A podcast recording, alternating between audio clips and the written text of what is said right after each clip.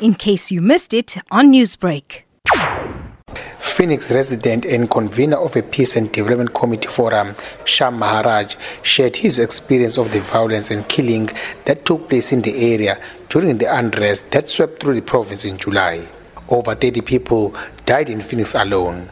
The deaths led to heightened racial tension among Phoenix residents and those from neighboring Bhambayi.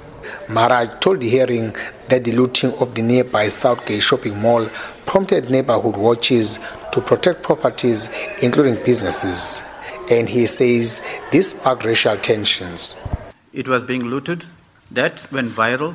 A butcher shop, a bottle store, a bar, and some small stores which were there were all being looted, and you could see that on social media people dragging their sheep on the floor and put it into cars.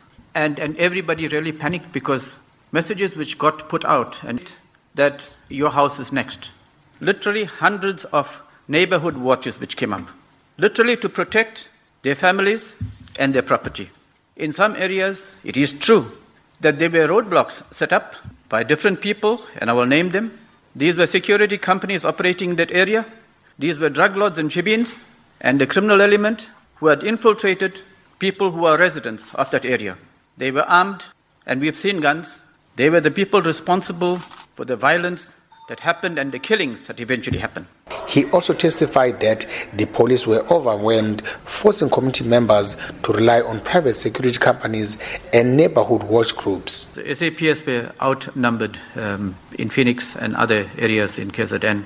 And I think uh, the community relied very heavily on, on, on, these private security companies. And I am told, I'm not sure how far this is true, there are over 50, 50 of the private security companies in Phoenix. Some of them registered and others not. Are you aware of any members of the, the Neighborhood Watch group calling SAPS, even yourselves? Chris Biela from Bhambayi recalled how he had escaped when he was attacked by a group of people while looking for a petrol station.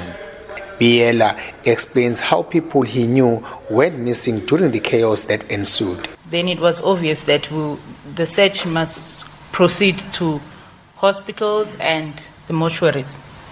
Some were found in hospitals and some were found in the mortuaries. The hearings are set down for three weeks.